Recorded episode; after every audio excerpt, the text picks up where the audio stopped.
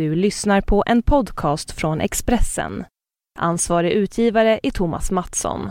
Fler poddar hittar du på expressen.se podcast och på iTunes. Bilar tappar hästkrafter. Tappa inte dina. Nu finns ett nytt premiumdrivmedel på Statoil. Miles Plus. Miles Plus renar motorn och ger din bil mer kraft och acceleration. Läs mer på Statoil.se. Tanka Miles Plus på din närmaste Statoil-station. Välkommen!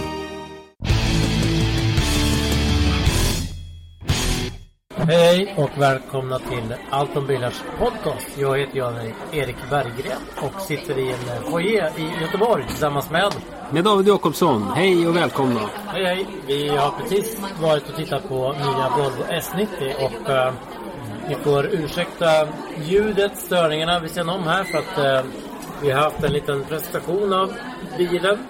Och vi har landat på ett hotell i Göteborg och sitter nu i en foyer och försöker spela in podden och samla våra intryck från den här bilen. Och tycker ni att Jan-Erik låter lite extra konstig så är det för att jag tryckte på räck precis när han stoppade in en näve med jordnötter i munnen.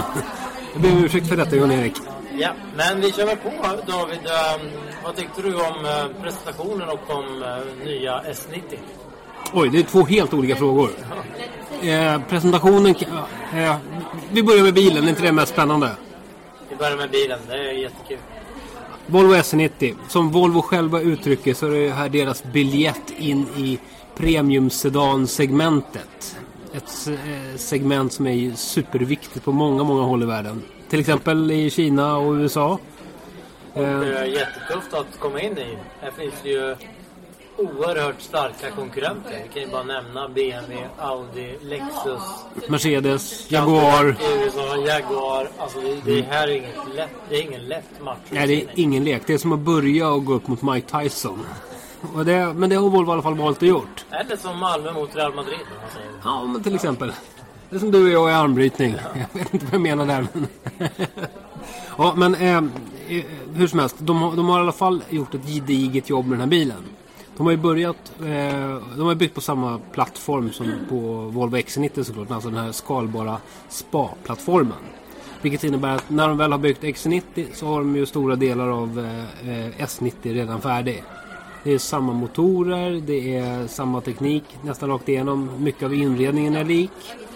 Eh, ja. Mycket bottenplattan, chassi, själva tanken om hur motor och chassi ska monteras ihop, hur drivlinan ska se ut. Ja. Hela idén om köregenskaperna, vilken fjädring man väljer. Allt det här är ju, är ju liksom redan färdigt och det beslutet fattades ju inte med XC90 som någon slags slutmål utan jag tror att nu säger de idag då, vissa ingenjörer att ja, ja, men XC90 fungerar jättebra men det fungerar ännu bättre i S90. Mm. Men jag tror att när man kommer fram till S60 då vi kommer att se fulla potentialen i den här plattformen. Mm. Men det var ju också bilen de började bygga på. Eh, de började bygga på den minsta bilen. Det var väl du, vem var det som sa det? Att, att nej, det var ju han... Eh, vad heter han? Chassikillen vi pratade om. Stefan Karlsson berättade ju att, eh, att, att de började med S60 beror ju lite på att den här fjädring och hjulupphängningsanordningen som de har i plattformen. Just det. Kräver ju då att det, det tar lite plats men det mm. ger väldigt bra köregenskaper. Och den, den tekniken då betyder att det är väldigt svårt att få in en tvärställd fyrcylindrig motor. Mm. Och då, då började man, man med den minsta bilen. Just det, för det är mycket lättare att skala upp än att skala ner. Precis, och, ja. och allt fick till slut plats. Efter mycket, mycket om och men så fick de plats med det alltihopa i S60. Och uh, Stefan har ju avslöjat att det fanns ju perioder i projektet där, där man sa att det här går inte. Alltså det här är omöjligt. Mm. Och där man fick kämpa och slåss med näbbar och klor för att jo men det ska gå, det måste gå för det här ger bra köregenskaper. Och till slut så fick man det, att fungera. Mm. Och då, då kommer, jag tror ju så här att när vi kommer fram till S60 så kommer vi se den absolut bästa bilen på spa-plattformen. Och den kanske näst bästa är just den här S90. Mm. Och sen XC90 som jag ser ute på vägarna nu är liksom den minst, ja, mest lyckade kompromissen om man säger. För det är en högbyggd bil och den, den liksom fungerar bra men inte riktigt perfekt. Alla SUVar är ju någon slags kompromiss. För att man vill ju ha sin stora bekväma bil som har ändå hyfsade vägegenskaper. Och samtidigt ska den vara sådär hög och härlig. Men S90 är ju ingen... Det, det här kommer inte bli någon storsäljare i Sverige men vi såg ju skymten av nya V90 idag. Mm. Och vad tycker vi om den? Och Vi vi, ser ju liksom fronten. Vi ser första halvan av bilen. jag tyckte det var så kul att se den här fronten nu live. För att eh, för tre år sedan så var vi, du och jag tillsammans i Genève på bilsalongen. Och tittade på Volvo Coupe Concept. Eller Concept Coupe. Vad de nu kallar den för.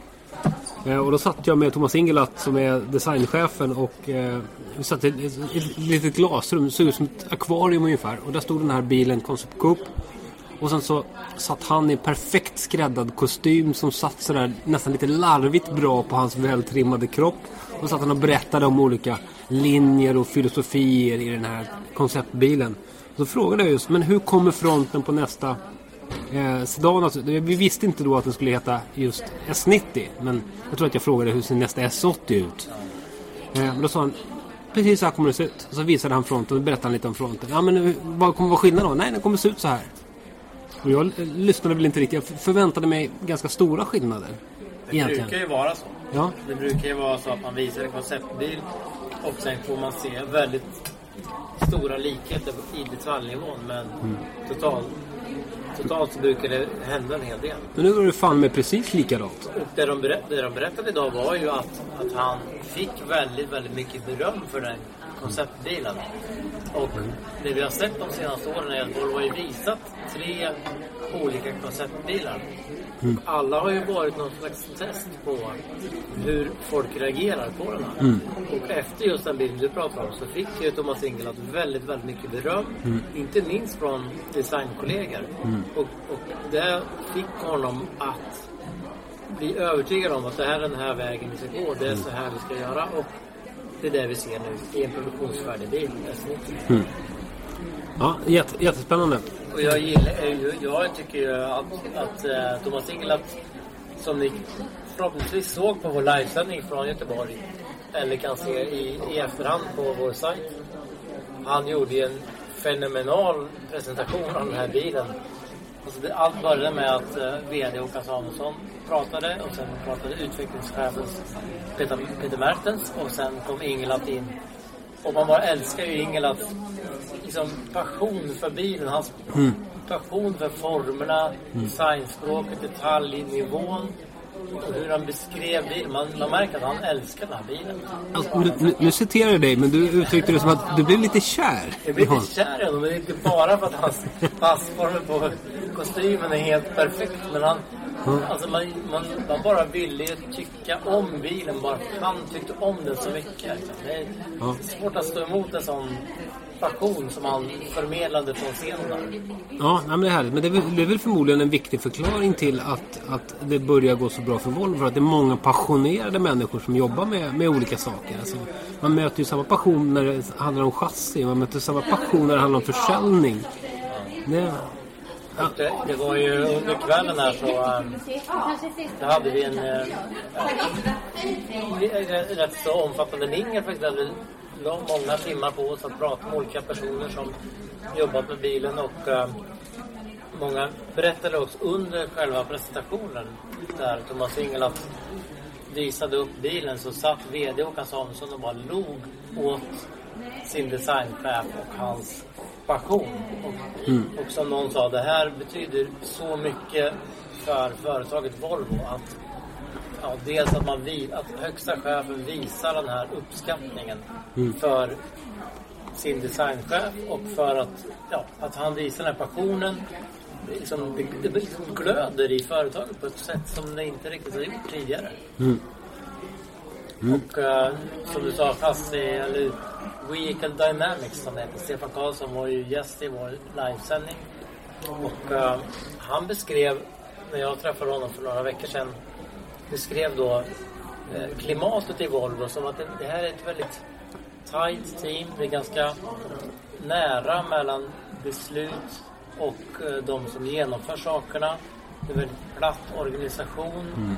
Och uh, utvecklingschefen Mertens beskrev det hela som en liksom, lärande och, och uh, förlåtande or- organisation där han, han hade haft ingenjörer komma till sig som hade liksom skämts för att de hade misslyckats med sitt uppdrag men han hade pushat dem att Nej, men vi ska lösa det, vi ska fixa det och, de går tillbaks och ja, löser problemen. Liksom. Så att, eh, nej, men det, det finns en väldigt go i företaget och det smittar av sig tycker jag på, på den här till exempel i sådana här visningar, sådana här tillfällen de kraftsamlar. Liksom.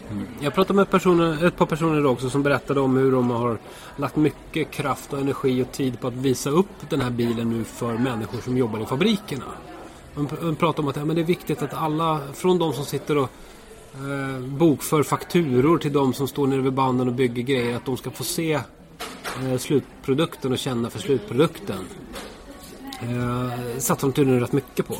Det, det är också en sån här, ja men okej men det är, känns självklart men också lite Lite, Ja, lite härligt på något sätt. Ja, att det är liksom lite härligt och lite... um, Alltså jag står här och skrubbar en toalett men jag är ändå liksom en del av Ja. nya Volvo S90. Och det kan man ju göra när man är en, på den nivån kanske. Att man är en relativt liten tillverkare som vill uppåt och man är en ganska platt organisation som de medvetet har satsat på. Liksom. Att, att det, det ska inte vara så långt mellan beslut till utförare utan det ska, det ska rulla på. Men man ser ju också att beslut som man tog 2007, 2008, det är där, det är där de skördar nu. Det är nu man ser att ja, det var väldigt klokt att gå ner till fyrcylindriga motorer. Det var väldigt klokt att lägga batterierna i botten, bottenplattan på bilen. Saker som större tillverkare som Audi, BMW, Mercedes Alltså de har problem att anpassa sig snabbt mot den nya tiden. De, då, ja, som Audi, de delar bottenplatta med Folkvagn. Audi kanske delar med Folkvagn Touareg och, och eh, Porsche Cayenne. Det är inte bara i modell, modellcykeln att skruva om hem, men nu gör vi så här. Liksom. Det tar tid. Ja. Och där, där har ju en liten tillverkare en fördel. Sen får vi ju se då. Alltså Volvo vill ju bli större såklart. De taktar ju nu, eller vill sälja upp mot 500 000 bilar 2015 och 20, 800 000 bilar 2020. 800 000 bilar är ju, om vi ska sätta det i ett slags perspektiv, det är ju halva BMW. Mm. Det, är skit, det är skitmånga bilar. Ja, men det är, inte, det är inte jättemånga bilar egentligen heller. Nej, men det är... Nej. Det är, de är fortfarande, även om de lyckas 2020 så är de en väldigt liten spelare globalt. Om du, tänker, om du tänker 800 000 bilar 2020 och sen så tar du dig själv tillbaka till år 2000. Och så, så skulle du se, vad skulle du ha gissat på 2020? När du stod då? Ja, nej, nej, så är det. Men när vi säger så här, ja men det är hälften av BMW. Det är hälften av BMW idag. BMW 2020 kommer ju vara två miljoner bilar förmodligen. Förmodligen, ja. Och då är Volvo kvar på 800 000. Så att det är ju inte, det är ju en, det är ju en liten spelare globalt. Men Ja. de, de vill ju hitta sin nisch. Och Håkan Samuelsson berättade idag att i februari kommer vi få se en ganska rejäl vinst för företaget Volvo. Och det är ju sensationellt. Ja. Spännande. Men du, eh, själva bilen. Eh, S90. Vi, har- vi har ju tittat på den. här. Rent tekniskt har vi konstaterat att det här är... Eh, om man nu ska vara slarvig och låta lite tråkig så är det i princip samma bil som Volvo XC90. Med samma plattform, med samma motorer, med eh, i princip samma system. Eh, det, det spännande är ju att eh, här kommer ju det nya City Safety-systemet. Den eh, nya generationen av City Safety kommer ju att få premiär i S90. Och då snackar vi om att bilen plötsligt känner igen vilda djur ute i trafiken. Alltså som älgar och hästar och hjortdjur, rådjur. Ja, precis. Det här, vi intervjuade ju en, um, en person som var ansvarig för detta i vår livesändning. Och uh, man kan ju tycka att det här är rätt självklart. Alltså, känner man igen en gångtrafikant så kan man ju se en älg. Men så enkelt var det ju inte. Utan det här är ju då kameror på bilen som ser runt omkring bilen, känner igen olika objekt, identifierar dem och bestämmer vad bilen ska göra. Om den ska bromsa eller inte egentligen. Alltså, Mm. Nu springer det ut en cyklist eller också springer ut en älg eller också ett rådjur. Och det, Då vill man ju för sig att bilen ska bromsa för allt hela tiden. Ja, Men, men så är det ju inte riktigt. Utan, utan det här är ju... Och i förlängningen i det här sättet att tänka så ligger det här automatiska körningen, alltså att bilen kör sig själv. Mm. Då ligger ju i det här systemet att kameran ska registrera och känna igen omgivningen. Mm. Det är dit man vill. Liksom. Och då ska den ju känna igen allt som är runt omkring bilen. Jag kommer ihåg att jag var för några år sedan eh, och fick provköra de här systemen när de var... När det var alltså embryot till det här systemet. Att då hade de en plastälg som de rullade ut framför bilen på, på små hjul. och, och då var det så att säga någon, någon slags hybrid mellan en gammal XC90 och en ny XC90 tror jag. Och sen så kom vi åkande där så rullade de ut en plastdel framför bilen och bilen kände igen detta och bromsade. Det var skitlarvigt. Men, men sen dess har de ju varit ute, eh, ute i naturen och varit ute på djurparker och faktiskt filmat en jävla massa älgar. För att liksom systemen ska lära sig känna igen hur en älg ser ut i olika situationer. Det är ganska mycket jobb bakom det här. Ändå. Ja, det är verkligen inte bara. Det är inte bara liksom att skissa upp en älg och sen smacka in det i systemet sen det är klart. Och det, det, det är inte bara, alltså man kan inte bara, ja, ja, men om någonting kommer framför bilen så bromsar Alltså så, så är det inte i verkligheten. Utan, Men det finns många situationer när bilen inte ska bromsa. Om det blåser ut en pappkartong framför bilen och du har en lastbil bakom dig. Då vill du inte att din bil ska tvärnita för den här pappkartongen. Vad Spännande. Men en, en annan sak. vi har ju haft, eh, vi har, vi har ju kört en V60 som långtransportbil. Och det hade ju en slags varning om någonting hände framför bilen. Och det var ju ganska irriterande när den bilen varnade plötsligt när man låg på omkörning på en långtradare, motorväg, tvåfilig väg och man kör om en långtradare och, och plötsligt så bara tog varnar bilen i, vin- i vindrutan att nu, nu måste du tog, bromsa här. Så det här är ju system som Ja, det, det, det, ju, det måste bara fungera. Ja, men det som händer i det läget om man har ett system som varnar på fel ställe. Det är att man stänger av systemet. Och då är systemet plötsligt helt värdelöst. Jag vet själv att den där långtransportbilen, jag sket ju knäck hur många som helst att den varnade och larmade hade sig. Men så ska jag säga om, om City Safety att jag har ju faktiskt vid två tillfällen varit med om att det faktiskt har räddat mig lite. Jag har väl säkert berättat om det på podden förut men det... Eh, en gång var det vi plåtade lite bilar och en kollega bromsade lite mycket framför. Då stannade bilen. Och en annan gång var jag ute i en korsning med... Det var en nya S60 Cross Country. Och så helt utan anledning så bromsade bilen framför mig. Panikbromsade. Och jag hann inte ens flytta foten från gasen till bromsen. Men bilen bromsade snällt och fint. Så det, ja. Att, att, att eh, se till att de här systemen inte irriterar så att man stänger av dem är, är ändå värdefullt. Ja, verkligen. De visade ett nytt system idag också som heter Pilot Assist. Mm. Ja, det är ju ett utvecklat system. Ja, ja precis. Det, det funkar idag upp, eller nu då, nu i S90 upp till 130 km i timmen. Jämfört med, vad är det, 50? Upp, upp, till, upp till 50 i XC90. Ja. Och det är så att säga förlängd, eller för, för, ja, förlängd köassistent. Alltså att den, att den liksom håller ordning på bilen i filen och i fart, fartmässigt så att den inte kör på saker framför bilen upp till 130. Men du måste fortfarande hålla händerna på ratten. Så det är inte ett system att jämföra med Teslas eh, autopilot egentligen, där du kan helt släppa ratt och gas. Även, även om jag, jag tror att systemen är väldigt lika. Eh, även, om, även om på Volvo är de väldigt noga med att inte kalla det för någon slags... Eh, Ja, de fungerar på samma sätt. Så tekniskt, Ja. så så här, de känner igen linjerna vid sidan av vägen. De håller farten. Mm. Du behöver inte gasa. Och du behöver egentligen inte hålla bilen i filen. Men du behöver hålla handen på ratten. Och, och anled- I, Volvo-fallet. I Tesla-fallet behöver du inte ens hålla handen på ratten. Nej, och skillnaden där är ju att man har olika juridiska sätt att se på saker och ting. Utan det finns ju en juridisk problematik bakom. Vad händer när man... När bilen råkar ut för någonting. Volvo har ju... I system, själva systemet klarar ju att köra bil utan att... Du, du kan ju gå och lägga dig i bakluckan och vila.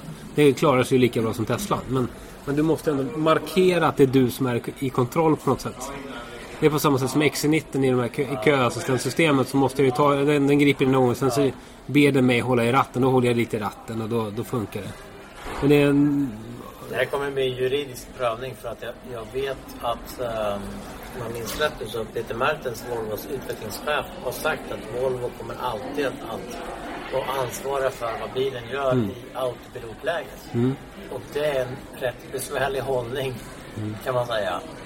I, om man drar det i sin förlängning. Ja. Men det här kommer ju redas ut nu framöver, kommande åren. Var går de juridiska gränserna mellan Mm. förare och tillverkare? Vad, vad det, Och vad, vad de olika länderna ställer för krav. Ja. Det här är ju inte helt enkelt men man kan säga att i E-snittet så är det ett förbättrat system jämfört med X90. jag har för mig att när jag intervjuade Mertes, eh, när vi var på Spilljuryns träff i Tannis så pratade vi just om det också. Då sa han också just det där att, att eh, eh, det är alltid, måste alltid vara tillverkarens ansvar. För att om du ställer dig i en hiss och det händer någonting med hissen. Inte är det ditt fel då. Det måste ju vara hisstillverkaren. Eh, Han gjorde den jämförelsen. Och jag tyckte ändå det känns, ja men det känns väl ändå logiskt. Ja men det är hisstillverkarens fel att hissen stannar eller att hissen gör något fel. Men det liksom. kommer ju sätta Volvo i en väldigt svår situation juridiskt för allt som händer i trafiken. Verkligen. Så vi, så vi får se var det, var det landar liksom i, i praktiken. Det kommer bli sjukt många processer i USA. Ja. Och på tal om USA. Eh, Lex Kersemakers, eh, Volvos nya, nyblivna kan vi säga, USA-chef var här. Mm. Och eh, stegade runt med ganska gott självförtroende. Det här är en bil som passar honom perfekt kan man säga. Mm. Eh, jag förstod att eh, Volvohandlarna bara skriker efter denna bil. Alltså en ny bil att visa upp i hallarna. Mm. Förutom XC90 då som säljer riktigt bra. Ja, eh, jo, det verkar vara nöjd här. Jag fick inte prata med honom så mycket men... Men eh, eh, är- det USA som är den stora marknaden för S90? Eller är det Kina? Jag tror att det, de, de hoppas nog på Kina, men Kina har ju visat en ganska dämpad tillväxt på sin marknad. Det har plötsligt blivit en normal marknad. Normal, precis med så här, 2 procents eh, ökning och så. Och jag undrar jag om baksätet är tillräckligt exklusivt för att verkligen lyckas i Kina. Jag tror att här behöver nog Volvo tänka till, erbjuda mer än vad de visar idag på de bilarna som vi såg. Men, men det kan ju finnas tillägg som, som vi inte har sett än. Men jag tror att det kommer att krävas mer av justering av ja, stolarna i baksätet. Det kommer krävas att man kan justera klimatanläggningen. Det kommer krävas att man kan fixa ljudet i baksätet. I Kina är det så att det, ägare, bilägaren sitter ju i baksätet. Ja. Men däremot var ju alltså benutrymmet var jätte, jättebra. Alltså inte, inte, i, inte bäst i klassen för att då kan vi gå på Skoda Superb och uh, en Passat som har minst lika bra. Vi har många bilar som har jättebra utrymme i baksätet men det var, det var bra liksom. Och sen var det väl lite takhöjden kan man väl så sitter man och lutar sig in mot dörren så, så är det inte jättehög takhöjd men sitter man som man ska i sätet så är det okej liksom. Det är bra. Ja, men nu är du ungefär lång som en av de här älgarna som S90 har lärt sig undvika. Så det, det, jag förstår att du kanske tar i lite. Men, eh, Men det här är ju viktigt liksom. Det är här skitviktigt. Och, och det är, man ser ju på många andra tillverkare som Kia Optima bara, alltså, som inte är- ska spela i samma division som Volvo. Renault Talisman. Alla satsar på jättestora utrymmen i baksätet. Mm. Och Volvo har ändå dragit isär hjulbasen. De har, de har ju ett stort innerutrymme totalt sett. Mm. Och sen och taklinjen gör ju att det är, inte, det är inte svårt att komma in i baksätet men det är inte heller lätt. Alltså det, det kräver ju att man viker ner sig lite grann. Och det här är ju... om man är lång europé. I, Ja, I Kina precis. kanske det är en annan, annan sak. en annan Fattas sak, en decimeter upp. liksom, Ja. Det, här är, det spelar ju roll. Liksom. Ja, men nu, nu har ju ordföranden, eh, Gidis ordförande Li Shufu tydligt för oss i intervjuer deklarerat att han minsann alltid åker i baksätet. Och han har ju visat sig vara ganska engagerad i produkterna från, från sina Jag tror att företag. han har varit och suttit i nya snitt. Jag tror att han har suttit i S90 skitmånga gånger faktiskt och verkligen eh, godkänt det här. Det tror jag. Ja. Eh, han, ja, men, men alltså jag ger dig rätt i det här. Det, bilen känns skitlyxig. Man har tillgång till alla möjliga funktioner med man kan koppla in sin Apple-telefon och sin Android-telefon och allting finns där framme. Lätt och överskådligt och mysigt sådär. Men i bak så är man ju ganska bortkopplad från, från själva bilen. jämför med 7-serien som vi nyligen testade i, eh, i Ja, du, du har en liten läsplatta som du tar upp där och fixar och det är donar. en helt annan mm. miljö. Du har en mittkonsol i bak. Säte, alltså, okej, det är en annan... Det är kanske en annan prisklass också. Ja, men det fattas ett par hundratusen på pris- jag ska inte säkert. jämföra, Men, Nej. Men samtidigt som i, det kanske är motsvarande en S100 från Volvo småningom. Liksom. Ja. Men du kanske kan jämföra den med, med 5-serien istället? Eller? Är det någonstans mitt emellan bilen? Ja, nej, det är nog mittemellan. Men, Prismässigt lär den ju hamna någonstans kring eh, 5-serien. men du, när vi pratade här för en stund sedan så undrade du så här, var det, är det här rätt ordning? Alltså, efter XC90 som var ganska logisk för att det är en jättes, jättestor efterfrågan på SUVar. Mm. Och det, och det var liksom det naturliga steget att ta Mm. när Volvo skulle börja sin resa liksom, på, på nya Volvo. Ja. Det var liksom att markera vissa in revir om man säger. Alltså Ja. med XC90. Men var det här... Du hade liksom lite funderat på, var det här verkligen nästa steg? Var det det naturliga nästa steget? Nu är ju inte jag någon sån här eh, bilstrateg? företagsanalytiker eller sådär. Utan det, det, det är bara kul att tänka på på hobbynivå tycker jag. Men, men eh, jag bara tänker så här att om, om jag... Om man jämför, vad ska vi jämföra med? Boxning. Om jag, om jag skulle säga att nu ska jag börja boxas så ska jag ge mig upp och nu ska jag verkligen ta det här på allvar och börja träna med boxning på en gång. Då skulle inte jag direkt ge mig in i den absolut tuffaste fighten från början. Och vil- vilket den här sedan...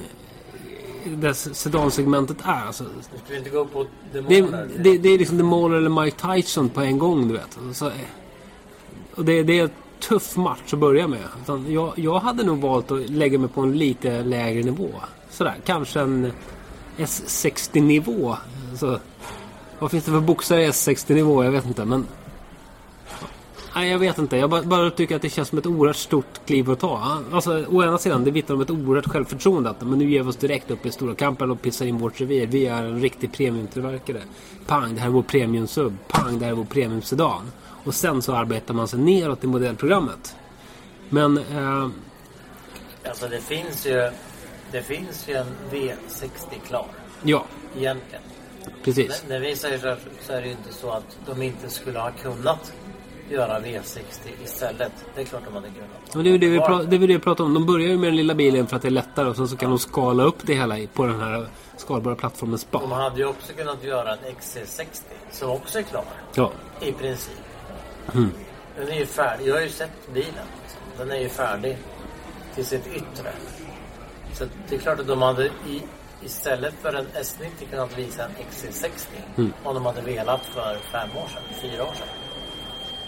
Och ehm, Om ni nu hör en skarp ton så har ni inte tinnitus utan det är någonting som händer här det på hotellet. Det, det är någon uh, vik, vikdörr som går. Men eh, sen, och alla de här bilarna som vi pratar om nu är ju då på samma plattform. Sen Ja. att, att göra den nya plattformen, den håller på att utvecklas. Så det är ju en, det är ju en annan sak. Liksom. Mm. Nya V40, S40, XC40. Ja men det är en helt ny sak. Och det, då är Men nya en, en liksom- halv liters motorn och... Ja. Vad hade man valt, om man fått välja idag, hade man valt att göra en S90, en V90, en S60, XC60 eller en V60? Och alla de bilarna var egentligen på samma nivå. Och är på samma nivå utvecklingsmässigt. Alltså det, de, de kommer ju att visa en V90 före sommaren. De kommer att eh, snart visa XC60, absolut. Liksom. Kanske redan om ett år. Sen finns det en sak som talar emot att XC60 ska bytas ut så snart som möjligt. Det är att den plötsligt av någon anledning börjar sälja väldigt bra. Den gamla XC60 alltså. Den var ju, vad sa vi, trea i Sverige. I den senaste försäljningsstatistiken. När Volvo tittar på år för år försäljning på den bilen så är det ju så här mot alla mot, mot alla prognoser. Alltså den ökar, ökar, ökar, ökar för varje år. Mm. Och det är ju helt mot allt liksom. De brukar liksom säga lagom första året, mycket andra året, lite mindre tredje året och sen takta ner och så är det mindre och mindre och mindre. Men X6 är bara så här mer och mer och mer för varje år. Så Ja. det är klart att det, den ska man kanske inte byta ut. Men Ja, men det tar säkert emot lite att göra den investeringen för tidigt. Ja. Men, men det är ju en, och det är en, det är en slags kritik, eller man ska säga, att, att de, ja, de kanske skulle visat S90 V90 samtidigt. Kanske. För att vara aggressiva. De kanske skulle våga, vilket de vittnade om idag vid mitt middagsbord, att de kanske skulle våga ha ökat produktionstakten ännu mer. De kanske går ju skulle... på treskift i Göteborg. De, de kör ju så fort de går. fort det går. De, de bygger så jävla många bilar som de bara kan. Men ändå går in i en bilhall idag och vill köpa en X90. Ja men det är ju leverans. Det är ju leveranstid liksom. Det är inte, det är inte helt lätt. De kanske skulle våga profilera sig själva som ett kombimärke runt om i världen till och med. Börja med kombibilarna. Börja med V90, börja med V60. Vad skulle hända då? Ja, nej men det, det, De har ju gått en traditionell väg. Kan man Ja. säga. De har ju gått liksom X90, S90. Alltså det, det är väldigt traditionellt, väldigt så här, logiskt steg för steg. Så de har inte visat så mycket av det de har sagt. De ska våga, våga, våga vara annorlunda och så. Utan det är ju väldigt traditionellt. Nu, nu sitter vi samtidigt här och låter, låter väldigt kritiska. De har ju vågat väldigt mycket. Att beslutet eh, som de fattade om att eh, den, med den här spa-plattformen som de fattade om det. Det måste ju vara 7-8 år sedan. Sex, Ja, 2007, 2008 någon gång. ja, nej, det var ju ett modigt beslut att ta. Det var ett modigt beslut att ta. Eh, eh, att alltså skulle bygga den X90 på det sättet och bygga den S90 på det här sättet. Alltså, de, har, de har visat mod. Men de kan, ja, ja, det- det- jag, har ju, jag har ju till och med skrivit att de har visat mod. Men, men det är klart att man, man kan ju... Som, som de också... Eh, några representanter för Volvo sa idag vid middagsbordet är att Ja, men det, det kanske hade gått att våga lite mer. Det kanske hade gått att våga tro på produkten lite mer. De berättade till exempel att, att det är som kö på XC90 nu i Sverige är bland annat därför att fler väljer en viss utrustningsnivå. Så då, kan man då, då har man liksom inte riktigt förberett med underleverantörerna på att leverera skinnklädsel i den takt som kunderna vill ha den. Och då, blir då får du vänta en månad extra. Och då, alltså, så här, ja, men då kanske det, om, de, om de hade vågat tro på produkten. Men jag förstår att det är så. Men, men samtidigt, samtidigt så är det så här, det är, det är jävligt lätt att, när man sitter med facit i bagageluckan och veta sådär. Alltså alternativet hade varit att man trott för mycket på sin produkt och så sitter man där med 20 000 döda kor i onödan som man skulle göra skinnklädsel av. Det är ju jättedyrt, så, såklart liksom. Nej men, ja, men det, är jättesvårt. Det är som när vi gör tidningar, vi ska trycka ett antal tidningar. Hur många kommer köpa eh, allt om bilar den här veckan? Och så, så är det någon som räknar ut hur många exemplar tror vi kommer sälja. Och så levereras det ut till butikerna så får man se hur det gick. Så här, hur många som gick... alltså. Då tar de slut. Det var ju och vad, vad, att vi inte trodde på det. här. Vi kunde tjäna jättemycket pengar. Eller vad tråkigt att vi måste slänga så här många ex. Det är, ja, det är svårt.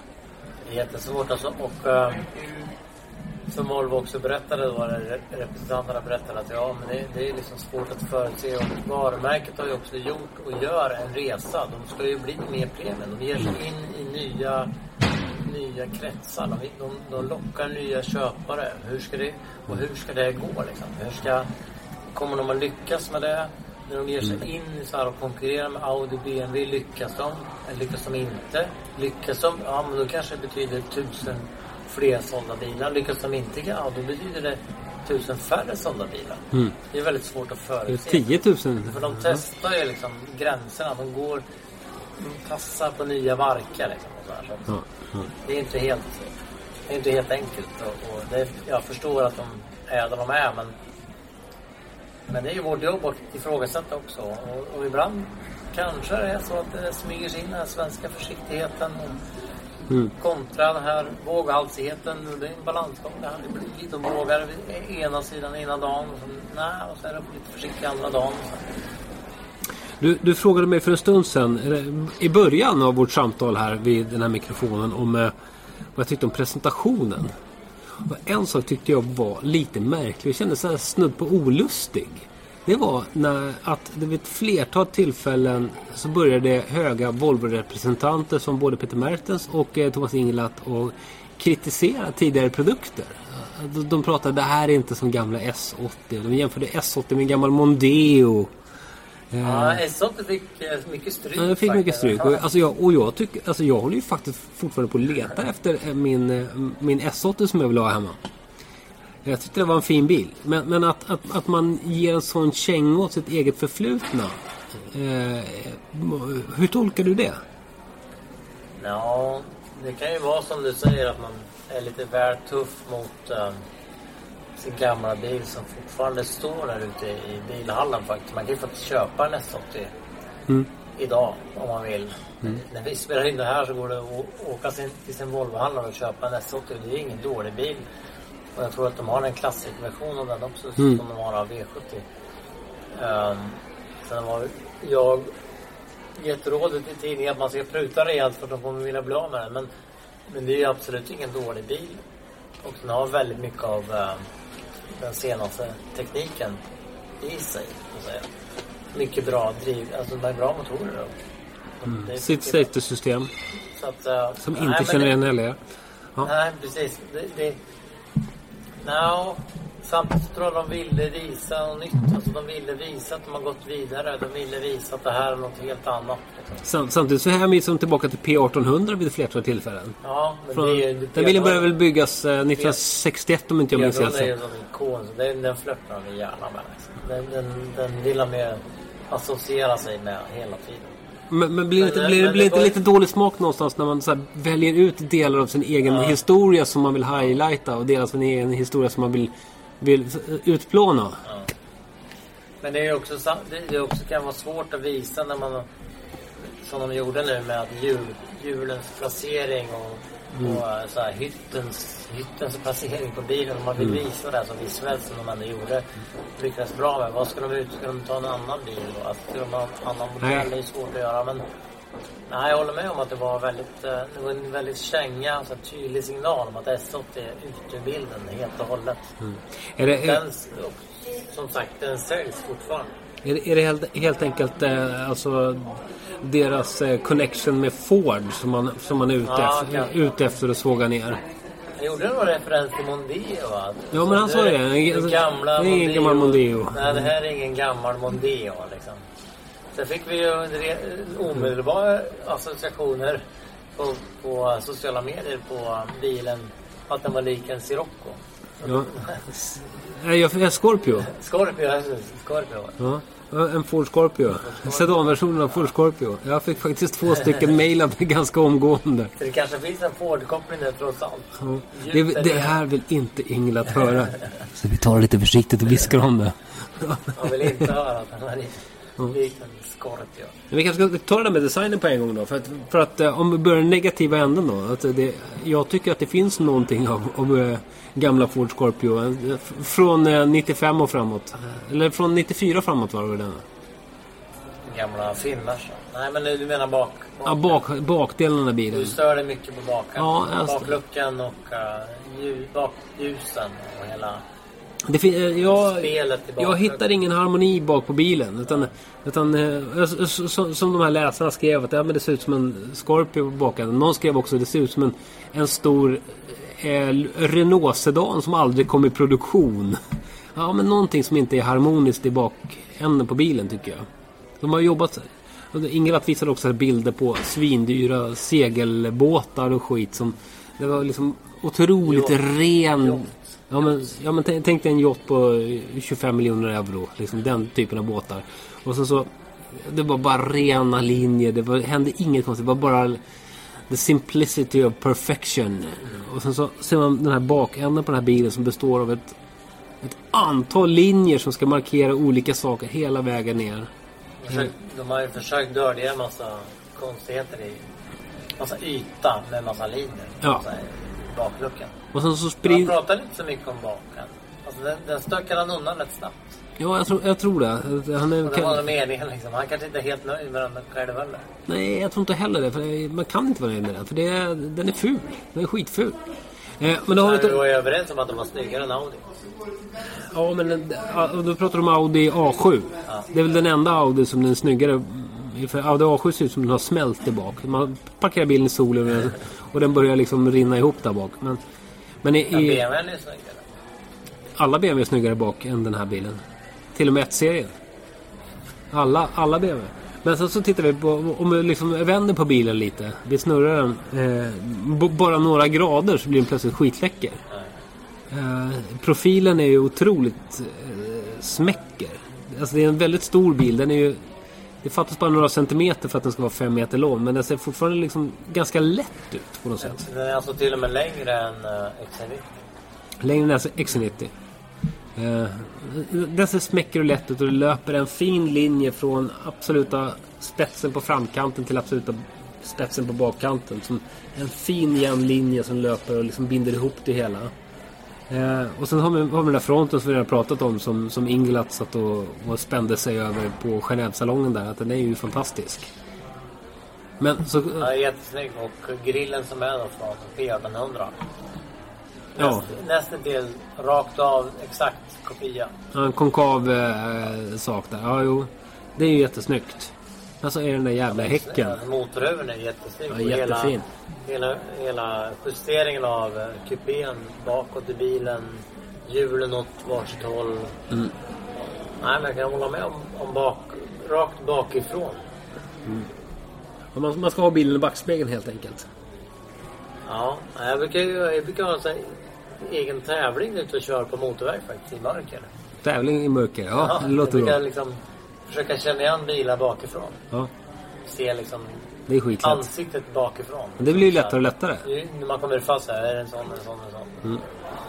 Det, är, det, är, det, är ju, det är ju kul och han pratar mycket om an, ansiktsuttrycket framifrån. Mm, han jämför- Grillen och uh, lamporna.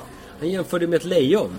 Ja, Han hade en liten, eller en liten, en skitstor bild på ett lejon som stod bredvid. Han pratade om, eh, om, eh, om, om alltihopa. Men så här, och frågade, men är den verkligen aggressiv?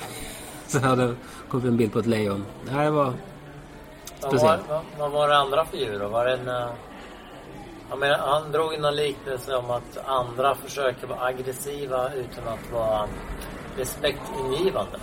Och då, la, då gav han ju ett djur som en... Var det en grävling eller vad var det? En bäver kanske?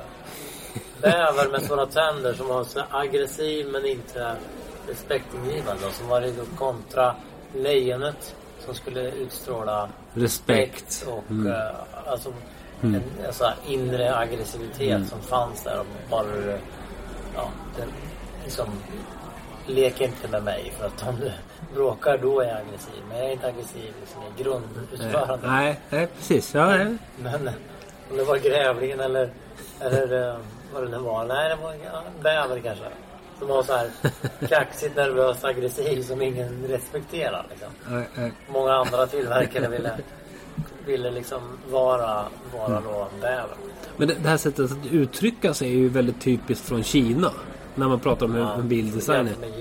Alltså när, när jag var i fabriken i Chengdu och tittade på Volvo-bilar så då ritade de ju upp liksom bilder av nallebjörnar och jämförde med Volvo XC60 till exempel. Så här, an, ansiktet från, från en vänlig nallebjörn la de bredvid XC60. Det var så här Kina. Så, ja, men, så här ser man på en bil i Kina. Ja men det är en glad nallebjörn som kommer. Så, ja, okej. Och här är en ilsken bäver eller en lugn, ett lugnt lejon. Ja, Ja, men det, det, det, skulle vara intressant att höra presentationen av bilen i Kina också. Hur man, om, om det är lejonen man går på eller vi hade inte fattat ändå för de pratar kinesiska. hur, hur man säljer in den här modellen i. Det ska ju inte, vad vi vet, inte tillverkas här rakt av i Kina än. Men det är klart, den kommer dit Ja, det är klart den gör. Den kommer säkert till nya fabriken i, eh, i USA. South Carolina. South Carolina som har eh, gett Volvo ganska bra förutsättningar för att bygga fabriken där i Charleston. Inte det? Ganska nära Charleston. Ja. Eh, ja, men det här blir ju kul att se hur den här tas emot. Eh, Men då för svensk räkning så är det ju absolut mest spännande att nu har vi ju faktiskt fått se i princip allting av nya Volvo V90. Bilen som ersätter V70. Ja, och vi kan väl avslöja här som första, första av, absolut första avslöjande av V90 att eh, den ser ju till den främre hälften ut exakt som S90. Eh, taklinjen ändras ju en del såklart. Eh, inte jätte, jättemycket. Man kan tänka sig att man ritar upp, drar upp liksom bakänden lite grann. Man kan tänka sig att ditt insteg där i bakdörren blir lite bättre. Precis. På grund av en högre taklinje. Och jag kan ju säga så här mycket att jag vet att det fanns en version med ett helt rakt tak. Alltså den gick rakt bakåt. till att börja med. Men den bilen var mer alltså gjord som en slags eh, ja, färdig testbil. Men när man såg att det här kommer nog inte se riktigt bra ut. Den här kommer att se för stor ut, den kommer att se för lång ut. Mm. Och då ändrade man och drog ner taklinan. Alltså gjorde lite mer lutning på, på taket bakåt. Mm. Och uh, den, den bil, bil som jag har sett bild på ser riktigt bra ut. Även om jag tycker att uh, S90 är ju snyggare. Det, det är jag, än så länge, innan jag sett den i verkligheten, kan jag inte säga att det här är en bil som blir snyggare som kombi. Vilket många blir. Tycker du? Ja, många blir ju faktiskt Det tycker kombi. inte jag. Ja, men ta en Saab 9-5. Det är jättemycket snyggare som kombi än som vanlig bil. Men, ja, det, det, är det enda exemplet jag håller med om, tror jag. som sedan. Men, det är en egen podd det där, kombi mot sedan. Ja, ja, men, ja. det är en egen podd. Men uh, S90 är nog snyggare som sedan. Alltså S90 är snyggare än V90. Men jag Ja, nej, men jag har inte sett den rakt bakifrån. Jag har bara sett den från sidan. Mm. Så vi ska återkomma till hur den funkar som kombi. Mm. Jättekul. Det kommer bli nästa gång som vi gör en sån här lång specialpodd med en enda bil. Eh, om, vi, om vi ska runda av lite grann, vad, vad har vi på gång framöver? Händer det någonting? Eh, nästa vecka är det väl eh, en testkörning av Fords intelligenta fyrhjulsdriftsystem. Mm. Och uh, redan på fredag ska du ut och köra ett riktigt monster. Just det. Mercedes. G500 4 gånger 4 Ja, det blir, det blir, blir en, en eh, tuff dag på jobbet. På en, eh, som vi har förstått, väldigt extrem terrängbana mm. i närheten av Stockholm. Mm, roligt. Du får ta på dig gummistövlar eller terrängskor eller vad du har. Vet du vad jag ska göra fram till dess då? Aha. Vet du vad jag har hemma i testgaraget? Ja, du har ju, kör ju Audi R8. Audi R8 V10 med 610 hästkrafter. Den ska jag försöka göra någon slags eh, film på har jag tänkt mig. Lite TV. Du kanske blir inblandad i detta. Då får vi uh, se om du har terrängskorna på den. Kör den här Audin till, till uh, terrängkörningen av eller, eller, eller om jag kommer i racingstället. Vi, ja. Spännande. Ja, vi eh, tackar för idag. Vi rundar av ifrån eh, ett Göteborg där det har faktiskt slutat att regna. Härligt. Och eh, så då. Tack för visat intresse och vill ni veta mer om Volvo S90 så ska det finnas bilder, filmer, tyckande, betyg på vår sajt. Alltombilar.se Och vi hörs av nästa vecka. Ha det bra. Hej hej. Bilar tappar hästkrafter. Tappa inte dina. Nu finns ett nytt premiumdrivmedel på Statoil. Miles Plus. Miles Plus renar motorn och ger din bil mer kraft och acceleration. Läs mer på Statoil.se. Tanka Miles Plus på din närmaste Statoil-station. Välkommen!